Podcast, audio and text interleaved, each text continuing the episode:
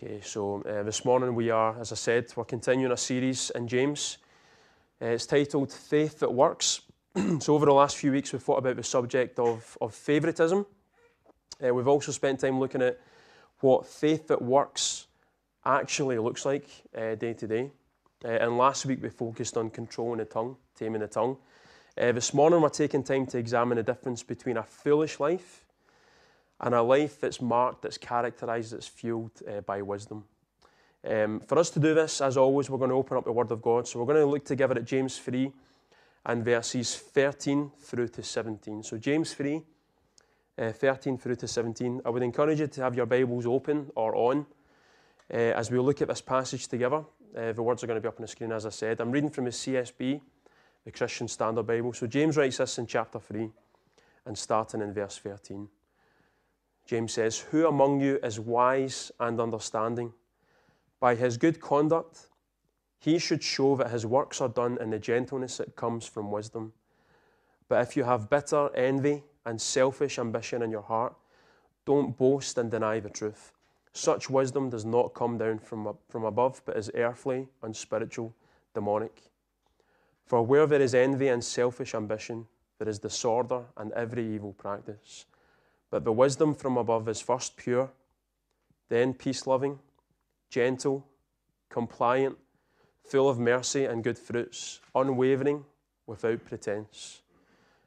And we're stopping there this morning because verse 18, my own personal opinion is verse 18 more naturally connects with chapter 4 than chapter 3. And just remember, chapter and verse numbers came afterwards for not the inspired part of God's word. Uh, they're just numbers. So this morning we take time to look at this final part of chapter 3. Uh, and what we're presented here with is a sharp contrast between a foolish life and a wise life.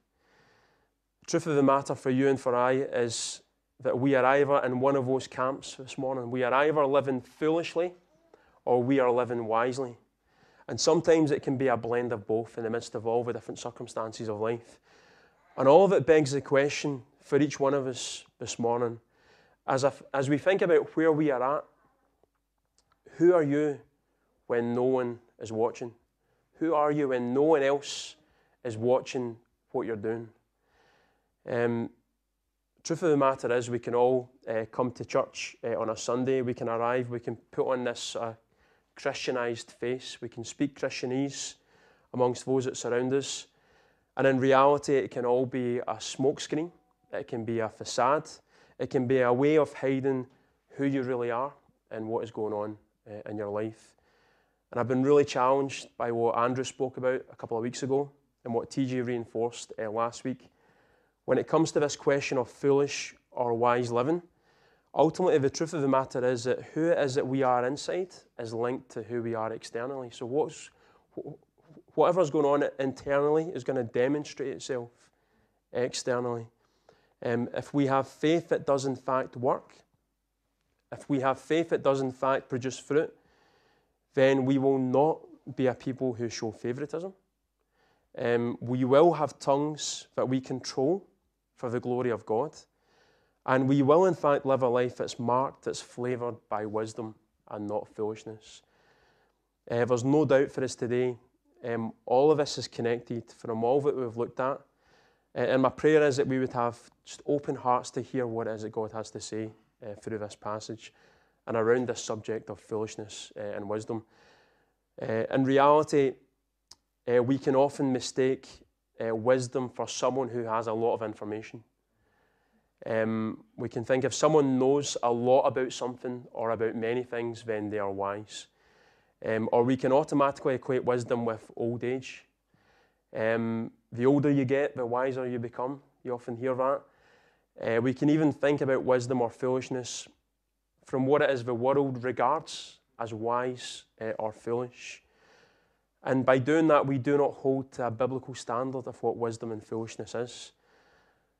But for you and I, the reality is, and I know this is true for, for me in my own life, that some of the most knowledgeable people I know in my life are also some of the most foolish. That might sound a wee bit harsh, but it's true.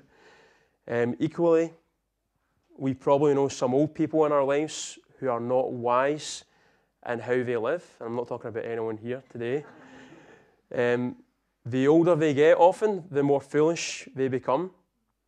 And we can be absolutely certain that the world's definition of wisdom and foolishness is completely, completely contrary to the biblical definition of wisdom and foolishness. So, wisdom and foolishness from Scripture are so different to how the world defines these terms because we live in this world that is so subjective. Um, if something is wise for you, if something is foolish for you in your own eyes, according to your interpretation, then our world says that's okay. If it's wise for you, it's wise. If it's foolish for you, then it's foolish. And yet, the Bible says the opposite. The Word of God gives a very clear definition as to what wisdom and foolishness are. And this has to be our starting point and also our end point uh, this morning. So, have a look at what Solomon says as he describes wisdom, or rather, as he defines wisdom. He says this in Proverbs 9 and verse 10. He says, The fear of the Lord is the beginning of wisdom, and the knowledge of the Holy One is understanding. The fear of the Lord is the beginning of wisdom, and the knowledge of the Holy One is understanding. And Solomon also describes what a fool looks like in Proverbs 1 and verse 7 as he contrasts a fool with the wise one. So he says this in Proverbs 1 7 Fools despise wisdom and understanding. So we can take from this that a fool is someone who has no regard for God, no fear of God. Ultimately, this is someone who despises the things of God. That's our definition of a foolish person. And in light of this, the determining factor as to whether or not we will choose to live a wise or a foolish life is how close we are to God and how much we do, in fact, desire to be with God and to live for Him. So the wise man both asks and answers this question correctly out of a desire to live a wise life for the glory of God. The wise man asks this What would God want me to do in this moment?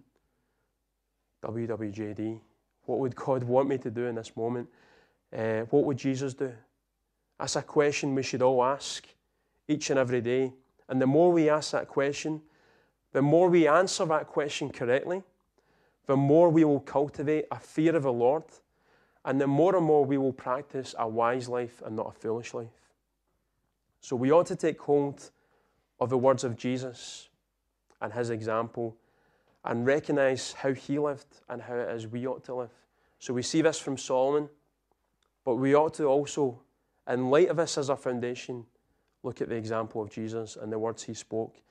And this is something we discover in Mark's Gospel. Jesus himself describes his life in this way. He says, For even the Son of Man did not come to be served, but he came to serve and to give his life as a ransom for many. And this morning, I hope all of that is a helpful starting point as we just try to come to terms with, with these ideas of wisdom and foolishness, what it means to be a wise man or a wise woman or a foolish man or a foolish woman. We have to take hold of these biblical definitions of wisdom and foolishness. And in the midst of all that, we have to look to Jesus. We have to fix our eyes upon him. He is a model for wisdom. He is the one we should look to as we try to understand what it looks like to live a, a wise life.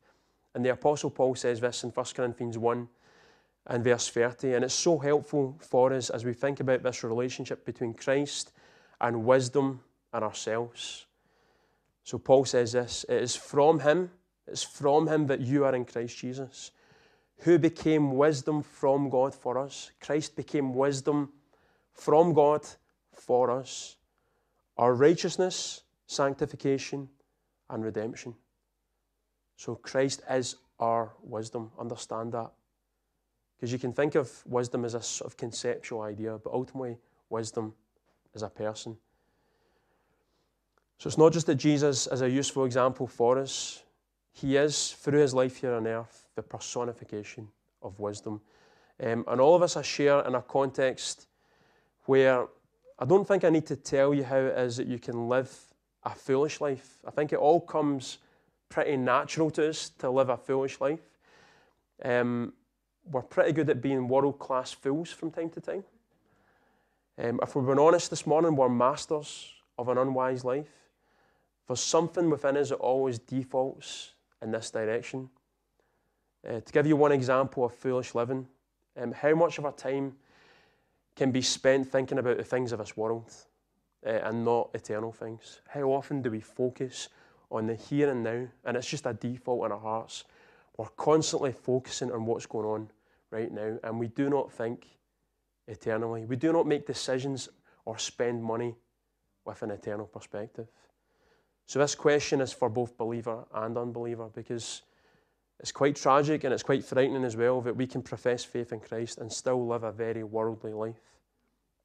So often in our lives, the here and now can be what drives us and not what God has for us in eternity. So, this is all a foundation uh, for us this morning. And what we're going to do is dig into what James says about wisdom and foolishness. And my hope and prayer for each one of us, including myself, is that we see very, clear, very clearly who God has called us to be. And my hope and prayer is that we would consciously choose to rely upon His power. Because we can see a wise life before us and we can think, I need to do this on my own strength. And that's not the way forward. We have to see what God is calling us to do, who God is calling us to be, and then choose to rely upon His power. And my hope and prayer is that we would then actively choose to step into that life as we rely upon His power. So let's look at the first description of the foolish person. We're going to focus first of all on the foolish person, number one. In the profile of a fool, James says in verse 14, is someone who is internally and externally unrighteous. So James contrasts verse 14 with verse 13. We're going to start in 14. We're going to come back to verse 13. But he contrasts 14 with 13 as two individuals who are distinctly different. The wise in verse 13 and the fool in verse 14. So have a look at what we read in our passage. James says this of the fool in 14. But on the contrary, if you have bitter envy and selfish ambition in your heart, don't boast and deny the truth. So, Denison Baptist Church, this morning, as we try and understand the DNA of a foolish person, you have to see that this is a lot of perhaps everything of what a fool is. Verse 14. If you have bitter envy in your heart, the truth is you're not living in wisdom. If you're driven by selfish ambition, the reality is your life is marked by foolishness, bitter envy, selfish ambition. And if you have one of these, you have the other. They're both connected. Envy is a source of selfish ambition. Selfish ambition comes out of envy. And we all know this to be true deep down. Perhaps we've not thought about it as explicit as this, but deep down in our hearts, we all know this to be true. In your flesh, if you see people doing better than you, then you have a potential within you to be envious of them. It's getting pretty quiet here, but it's true. Uh, you have a potential within you to hate them for what they're doing and all that they're achieving. Uh, and why do you have envy? Well, you have envy because it's not you that's achieving this. You're not doing this. And that's an issue for you because ultimately it's selfish ambition that drives your heart. So, selfish ambition comes out of envy and vice versa. Envy comes out of selfish ambition.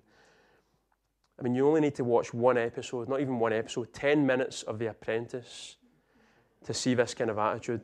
Um, in The Apprentice, you have all these contestants working together, two teams normally, and they try and compete in a, a wide variety of different tasks. And there's never, I've, I've never seen an episode where there's harmony we're constantly at each other's throats. There's envy, there's backstabbing, there's this wave of conflict because what's governing their hearts? Selfish ambition. Eh, on the foundation of this envy and selfish ambition, um, they do what we read in this verse. This is a living embodiment uh, of this verse. They boast and they boast and they boast. They're always thinking and they're always saying how amazing they are. Um, right up until they meet Sir Alan Sugar, and then he just brings them to task. And more often than not, they fail and they fail and they fail. So they have this selfish ambition, they carry envy, they boast, they boast, they boast, and they constantly fail and fail and fail. And then they hear those fateful words you're fired. Um, and you sit and watch this show, and there's, there's almost a kind of flavour, a taste of foolishness in the air when you watch it. Some of the stuff that happens, some of the decisions that are made are unbelievable, unbelievably foolish. But if the Bible is true, then that's the way it's always going to be. It's not just that show. That's characteristic of all of our lives because we all carry this human condition. Envy plus selfish ambition plus boasting equals foolish living. So take hold of this reality as we continue to dig into the two profiles that James presents us with here. James then warns us, if we jump now from 14 to verse 16, of what will happen if we dabble with this kind of sinful living. So have a look at what we read in verse 16 of our passage. James says this For where there is envy and selfish ambition, there is disorder and every evil practice. So for James, the moment we start to dabble in this, in this section of the unrighteous and sinful buffet that lies before us, that's the moment we start to grow an appetite for more and more sin. More and more sin becomes evident within our lives. Every evil practice will potentially be upon us because ultimately our sin never satisfies. We experience one aspect of sin and we want more because this is not satisfying. So we pursue more sin, that leads to more sin, that leads to more sin. And we don't have to look too far to see an example of selfish ambition that leads to all sorts of different kinds of sins. So we just finished our sermon series in 1 Corinthians. And what do we read at the beginning of that particular letter? Paul writes to the Corinthians.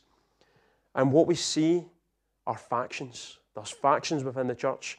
The Apostle Paul tells us, 1 Corinthians 1.11, he highlights the fact and he warns against a selfish ambition within the church that leads to envy, that leads to boasting. So, in many ways, 1 Corinthians, the start of 1 Corinthians, is the embodiment of what James writes here within these verses. And clearly, this was an issue within the church, and clearly, this was also leading to all sorts of different kinds of sins. Because what we read from then on, from 1 Corinthians 1, is a whole plethora, a whole variety of different sins within this church. Let me just list some of the issues that Paul addresses beyond chapter 1. So, Paul identifies selfish ambition, and then he moves on and addresses all of these other sins incest, lawsuits against other believers, sexual immorality, unbiblical views on marriage and singleness, eating food offered to idols in a way that brought discouragement to the wider body, the misuse and abuse of head coverings, incorrect use of the Lord's Supper through drunkenness and marginalising the poor, undermining the proper use of spiritual gifts, incorrect teaching on the resurrection. James writes all of this. James speaks about foolish living, but Paul, as he addresses sinful living in Corinth, he shows what this can look like and the damage that this can cause.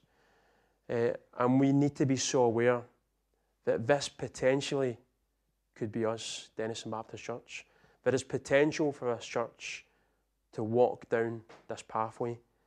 The moment you and I start to look inward, the moment we start to focus on ourselves, the moment we think about ourselves before we think about other people, that's the moment that selfishness is going to grip our hearts.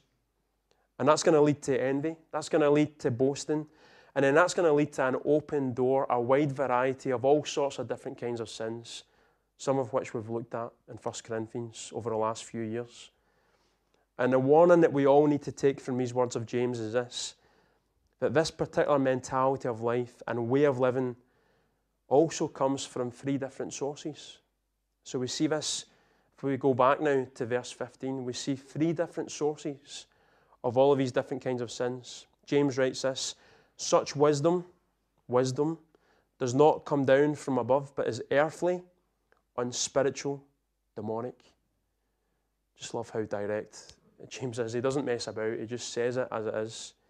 James here highlights that our wisdom, in other words, our false wisdom, our foolishness, is earthly. It's from the world.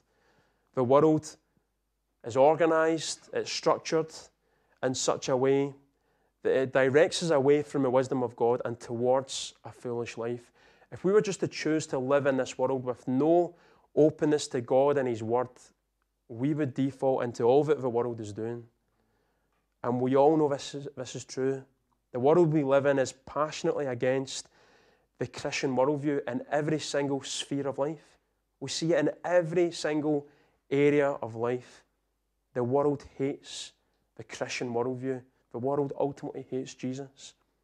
But alongside this, James also says that this wisdom is unspiritual. So it's one thing to look at the world and say it's evil. It's quite another thing to look at ourselves, to look at our flesh, and to see how corrupt we are in our own hearts. The reality is within ourselves, as I've already mentioned, we choose to live foolish lives and not wise lives because there's something in us that wants that. We desire to live foolishly. So, yes, we live in this world that's sinful and foolish, but we ourselves are a part of that problem. We are in the world, but we're also of the world from time to time. It's part of our nature as individuals. You know, you often see this when you hear people say words to the effect of this I just couldn't help myself. There was something within me, I just, I just couldn't help myself. Or it was impossible to say no. It's nonsense. If you're in Christ, it's nonsense. It just feels like the right thing to do. So even though they and others know very clearly that it's not the right thing to do, we so often choose to do it. And the truth of the matter is that our sinful, our flesh is sinful, and our flesh constantly drives us towards that which does not glorify God. So people will look at your life and they will not see God because you're choosing to live in a foolish way according to the flesh. Paul says it better when describing the flesh. Romans 7 and verses 18 to 19. Paul says this For I know that nothing good lives in me, that is, in my flesh. For the desire to do what is good is with me, but there is no ability to do it. For I do not do the good that I want to do, but I practice the evil that I do not want to do. I mean, we could have a, a whole sermon on that one verse. There's so much that we could look at. But I think what Paul is highlighting here is there's this constant conflict in our lives between the flesh and the work of the Spirit. And we always have a choice to either live in the flesh or to live in the Spirit. So we should be encouraged that the Apostle Paul, this, this person we esteem so highly, this guy had struggles with this particular issue. We can often think, I'm going through this in my own life, but the Apostle Paul, he was someone different. He's, he was someone who was closer to God. But Paul was a man just like us, and Paul understood what it meant to live this life and to experience this battle between the spirit and the flesh. So if that was Paul, then that's us, and we can cling on to the promises that Paul clung on to day after day after day.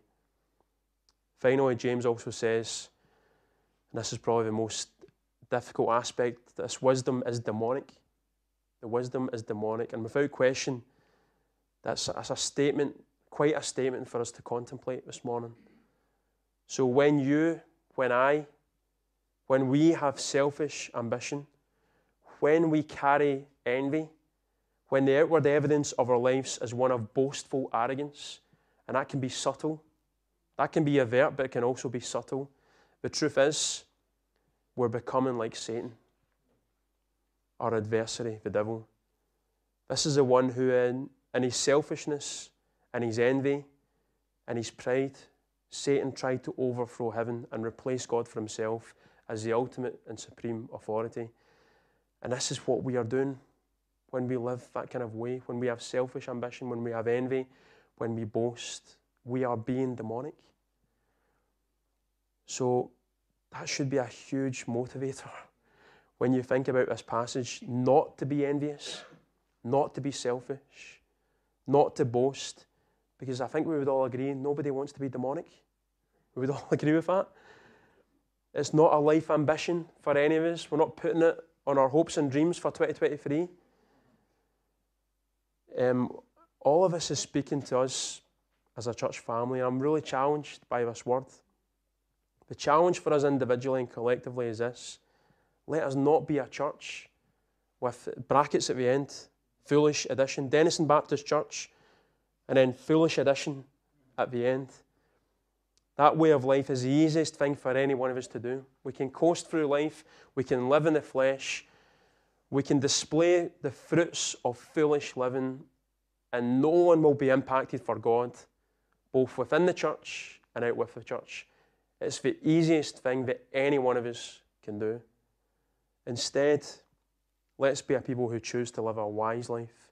And it's one that James highlights here in the remainder of the passage. And we see this in verse 13. So we're going to jump to verse 13 now. And James begins by asking this question in the passage Who among you is wise and understanding? By his good conduct, he should show that his works are done in the gentleness that comes from wisdom. And James asks this question on the basis of this whole premise of a faith that works. So, a genuine faith is going to lead to genuine action. We've said this so many times. What Andrew touched upon before a wise person will, in fact, live wisely. If you are wise, then you will demonstrate wisdom in your actions and your words and your decision making. So, a person that carries wisdom in their heart and mind is a person who will live out that wisdom in the ordinary circumstances of life. And notice that James here highlights that it is possible to know, it's possible to know that we have wisdom in our lives, genuine wisdom, authentic wisdom, wisdom that glorifies God. And we can have that wisdom and we can be aware of having that wisdom and we cannot let it corrupt our hearts and pride so that we think that it's something to do with us. So we can have this wisdom in our lives and at the same time recognize that we're nothing special, that it's God doing the work in our lives. And the difference in whether or not our wisdom is genuine, pure, authentic, lies in, in what, or rather who we look at. So, because it, the truth of the matter is that someone can genuinely say in their heart, so someone can say, I have wisdom, therefore I am great. Some people do say that, even in church. Possibly not as avert as that, but subtly they will say that. I have wisdom, therefore I am great. But someone else can say this I have wisdom, therefore God is great. The wisdom I have is all, it's all because of His grace at work in my life. It's nothing to do with me, it's His gift to me. I have wisdom, therefore God is great. And we can all recognize the gift of wisdom in our lives, whilst also recognizing we still have a long way to go. So we can identify how God might be working, God might be giving us wisdom, but we also see, yes, that's, that's good, that's right. Praise God for what He's doing, but I still have a long way to go. There's still much that God has to do in my life. So we're not walking about thinking to ourselves that we have reached the capacity of wisdom in our lives. And nothing else needs to be added to our lives. I hope none of us think that because that's, that's not true. To live like that would be sheer delusion. It would be more a picture of our world than the foolishness that James describes here, than a picture of the true God glorifying wisdom that we see. James's main point, and all that we read here in verse 13, is that wisdom should be evident both inwardly and outwardly. There should be a consistency between the internal, the external, good conduct, and gentleness are a key indicator of what it is that's truly governing our hearts. And I love how in verse 17, James reinforces what this kind of wisdom looks like by underlining some of the fruits of wisdom. Uh, and before we look at this list, let me just highlight three things which I believe are important in verse 17 as we take time to understand what James is doing here within these descriptions. So, first of all, let me just say that this list that James describes here is not an exhaustive list of the fruit of wisdom. These are just some examples of what it looks like to live outwardly as we seek to live a life of wisdom. Secondly, from what the scripture teaches elsewhere, I believe that these fruits are proportionately displayed in the life of a person i.e., they, they grow simultaneously as someone chooses to more and more run to Christ and to live in Christ. And finally, many commentators would make the point that the first fruit, similar to Paul's list in Galatians when he speaks about love, the first fruit, pure, purity, is the most important. And that first fruit, in many ways, is connected to the other fruits. So, with that in mind, let's just take hold of what James says in verse 17 as he speaks about the fruits of wisdom. He says, But the wisdom from above is first pure, then peace loving, gentle, compliant, full of mercy and good fruits, unwavering, without pretense. and this morning, as we close, I think it's just maybe helpful for us to ask some questions of the list that James presents here. So, James's point here is if you want to know, if you want to know if you carry genuine, God glorifying, righteous wisdom from above, if you want to know you are wise, then, then ask yourself these fruitful questions. First question Am I pure? Am I pure? In other words, is my life marked by purity? If you want to know if you're living a wise life, ask yourself that question today. Is my life marked by purity? Is there a wholehearted longing for God in every area of my life? A wholeness in my heart that's driven, that runs towards God? Am I pure? Second question. Very easy, very simple for us in terms of understanding where we're going here. Am I peace loving? Am I peace loving? So, is it your deepest desire to pursue peace in the relationships that you have with other people out of a desire to see them being built up in Christ? Am I peace loving? Next question Am I gentle? Am I gentle? Do I speak and act in a way that truly considers the sensitivities and the needs of others? And again, out of a desire to see them built up. Am I compliant? Am I compliant? Am I at times willing to yield? Am I willing to submit when I know this is going to help them and their relationship with God and their relationships with other people, and in my relationship with God and in my relationship with other people? Am I compliant? Am I full of mercy? As I recognize the mercy of God in my own life, as I recognize how generous God has been to me, so God has blessed, it, blessed me in my own life, am I also in turn displaying that and showing that day after day towards other people? Because if I truly understand what God has done to me by showing me mercy, then surely that will result in me showing mercy towards other people. Am I full of mercy? And am I full of good fruits? Is there evidence that my life is characterized by the fruit of the Spirit? Love, joy, peace, patience, kindness, goodness, faithfulness, gentleness, self control. Am I unwavering? Am I unwavering? Do I know what it means to persevere? And the power of the Holy Spirit, do I know what it means to persevere? No matter what my circumstances might shout and scream at me, my desire is to keep on keeping on for the glory of God. To not trust in my feelings, to trust in His promises and in His word. Am I unwavering? And finally, am I without pretense? Am I without pretense? Are the words I speak and the way I act, is that characterized by truth and not flattery or deception? So I'm challenged by these questions. And James wants us to understand that you and I can know whether or not we have wisdom by how it is we answer these questions. So you want to know if you genuinely carry wisdom, then, then answer these questions honestly and openly. And ultimately, the truth is, we cannot wholeheartedly answer these questions with a full and hearty yes apart from Christ. So none of us can, can shout yes to all of these questions unless Christ is at work in our lives. Because when you look at these fruits that James highlights, what you discover is that Jesus himself could answer yes to all of these. Jesus himself could say yes to every single one of these. So, was Jesus pure? Absolutely. He was pure. He and the Father were one. Was he peace loving? Well, he is our peace. Ephesians 2. He is the Prince of Peace. Was Jesus gentle? Yes, absolutely. He was gentleness was a central characteristic of his ministry here on earth. Was Jesus compliant? Absolutely. Jesus submitted to the Father's will on every single occasion. He only ever did what the Father told him to do. And we could go on. Jesus was full of mercy towards those he encountered. Not only that, Jesus consistently displayed righteousness and good fruits before others. He was unwavering in his focus to do his Father's will, to fulfill the will of God.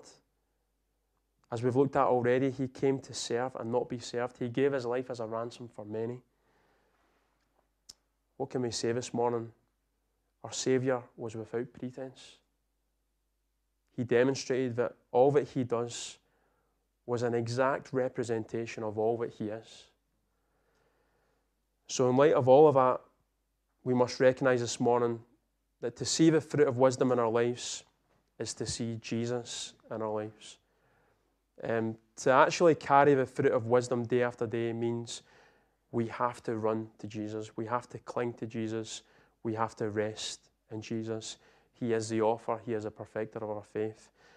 And this is where we close this morning. We want to finish with Jesus. We want to be a people this morning who recognize wisdom is not just some kind of fancy conceptual idea. Wisdom is a person, and his name is Jesus. Wisdom is about deep and intimate relationship with him. We want to look more like him. We need to rest in him. We need to live in him. He is the one who died for us. He is the one who has given us eternal life. And He has given us a purpose in this life that will last all the way into eternity. So, as we respond in worship, we just want to create space uh, for, for anyone who wants to, to respond in prayer, whether during our worship time or afterwards as we have tea and coffee. So, we're going to have a time of tea and coffee after this time. And this is a, a chance for us to encourage each other, to build one another up, to have fellowship, to laugh together, but it also might be a chance for you to receive prayer. And perhaps you have never given your life to Christ before. Perhaps you have never made a decision to follow Him. I would invite you to make a decision to follow Him, the author of our wisdom. There is nothing more important, there is nothing more precious, there is nothing more purposeful than choosing to live for Him. Perhaps you feel overwhelmed this morning by something in your life. There's maybe just something that's going on that you're finding really difficult. You don't know what to do. You need wisdom. You're asking God for strength. And this is why we are here. We're here to pray for one another. So if that's you, speak to myself, speak to TJ, speak to someone you know who loves the Lord. We would want to pray for you today. We don't want to miss this opportunity. We don't want to waste our time when we come here on a Sunday. Because so often we can come on a Sunday and we can waste our time. We cannot maximize this gift that God has given to us his local church, his bride. So if you need prayer for something you're facing, don't miss out on this opportunity. Speak to us, and we will hear and we will pray. Uh, this morning, perhaps you're, you're experiencing some kind of illness or ailment. We believe in the God who can heal and the God who does heal. And in faith, we would commit that to God and ask that in Jesus' name He would. And we will trust that with God. We'll give it to Him and ask and we will trust and keep praying and praying and praying. So, in any of these ways, there is opportunity to respond, both as we sing, but also beyond that time as we have tea and coffee. And as we respond in these various ways, let's be a people who do live out a wise faith, that we would pursue wisdom by pursuing Christ. And I just wanted us to close with Ephesians 1 17 to 19. I'm just going to ask you to stand. And I want us just to read this together before we come into a, time of worship. So let's let's stand and let's just take a moment to read these words. This can be our prayer uh, as we close. So Paul says, uh, I pray that the God of our Lord Jesus Christ, the glorious Father, would give you the spirit of wisdom and revelation and the knowledge of Him I pray that the eyes of your hearts may be enlightened, so that you may know what is the hope of his calling, what is the wealth of his glorious inheritance in the saints, and what is the immeasurable greatness of his power towards us who believe, according to the mighty working of his strength. So, Father, we pray that that would be true for us today. We thank you, Lord, that, that you are the source of our wisdom, but you are also the one who cultivates this gift of wisdom in our lives so that we display fruits that will last. Lord, I thank you that, that you have given us the opportunity to be a blessing, to the non believers around us, whether in this community, in our workplace, at school or university. We ask that by your Spirit you would, you would equip us and empower us into all that you call us to be. Lord, we don't want it to be about us. We want it to be about you. So convict us for selfish hearts and bring us to a place where our eyes are firmly fixed on you and our desire is to see your name made famous in our lives and in the lives of those who we know and love. In Jesus' name, amen.